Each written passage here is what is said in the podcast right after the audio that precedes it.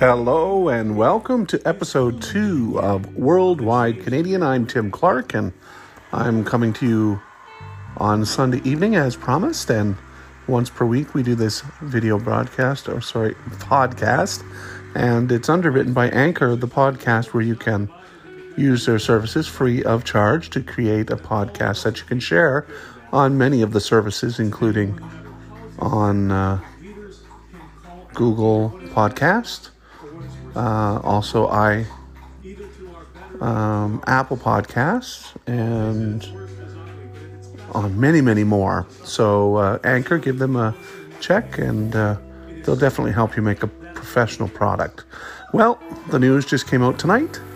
Buttigieg is ending his 2020 presidential bid. He was on giving a speech to say that he was discontinuing his campaign to become the nominee in the United States for the Democratic Party in the general election in November.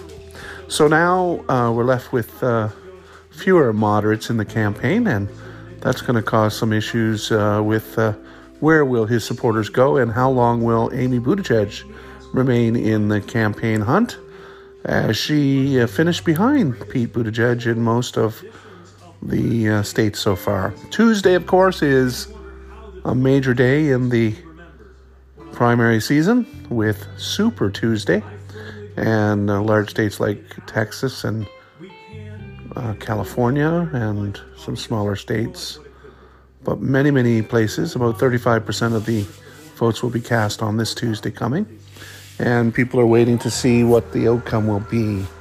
So that's what's happening in the United States, along with the worldwide situation around the coronavirus. Of course, that is going to be up in the air as this campaigning season continues on. But coronavirus right now is looking pretty serious, and the World Health Organization is suggesting that it could become even worse. And that's a concern for the stock market, both in Canada and the United States, and for that matter, all around the world. In Canada last week, we had a pretty bad day on the stock market, all days of the week, 5 days of pretty down days. And in the U.S., it was record-breaking on several fronts, and the biggest one was the length of time it took for a correction to happen. That's more than a 10% drop in the stock market. That only took 6 days this time. And, of course, the single biggest drop in points on the Dow Jones happened last week as well. So, and pretty much red everywhere you look around the world due to the slowdown that's going to be the result of the coronavirus, which is going around many more countries tonight than it did a month ago. This all started with China, of course, with the first cases, and Iran now has cases, and a lot in Canada have been linked back to travel from Iran to Canada. So very serious, and hopefully that will sort of come under control a little more. Well, Buttigieg just finished his speech in South Bend, Indiana. He was the former mayor there, and so that basically nails the nail in that coffin for him. And, of course, that's going to leave us wondering who the Democratic person on the moderate lane is going to be. You have Joe Biden and, of course, Bloomberg and Amy Klobuchar. And, of course, Steyer got out of it on Friday, so he will no longer be running as well. So we've got a billionaire against Bernie Sanders and Elizabeth, and we also have Amy and Bloomberg and Joe Biden. So it's certainly getting a narrower field in the Democratic race to be the nominee, and I'm not sure how that's going to be affecting the outcome on Tuesday, Super Tuesday in the United States.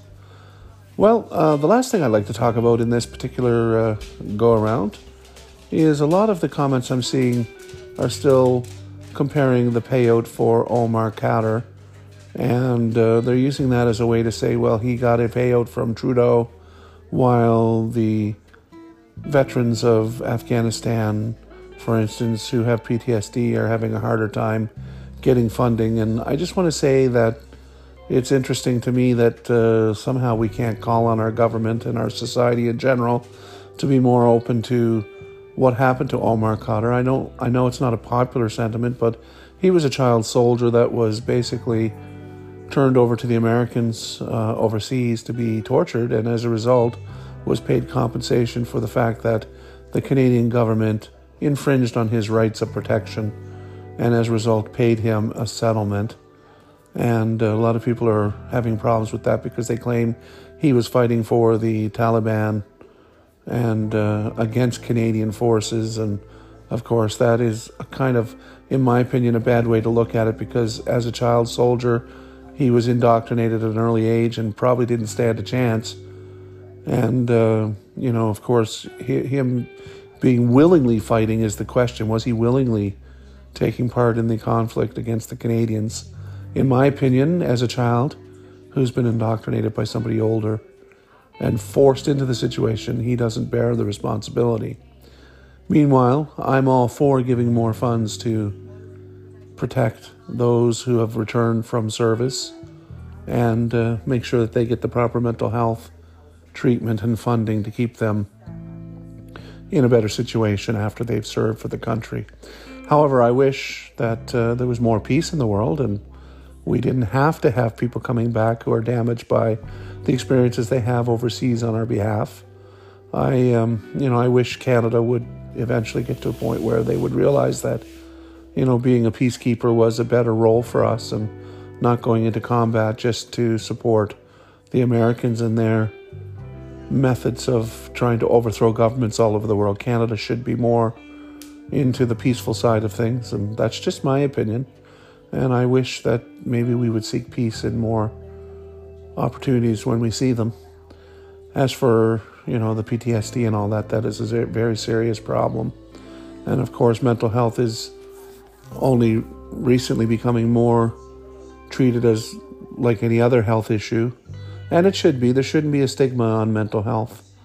So I'm all for, paying out to anybody who's fought for Canada overseas and making sure that they're taken care of, because they do give of themselves to make sure the rest of us don't have to worry about our long-term safety and our democracy. So that's it for this section, and hopefully you're having a great time, and we'll come back and listen to our podcast next time. I'm Tim Clark, and thanks to Anchor for underwriting our podcast and allowing us to share this with you.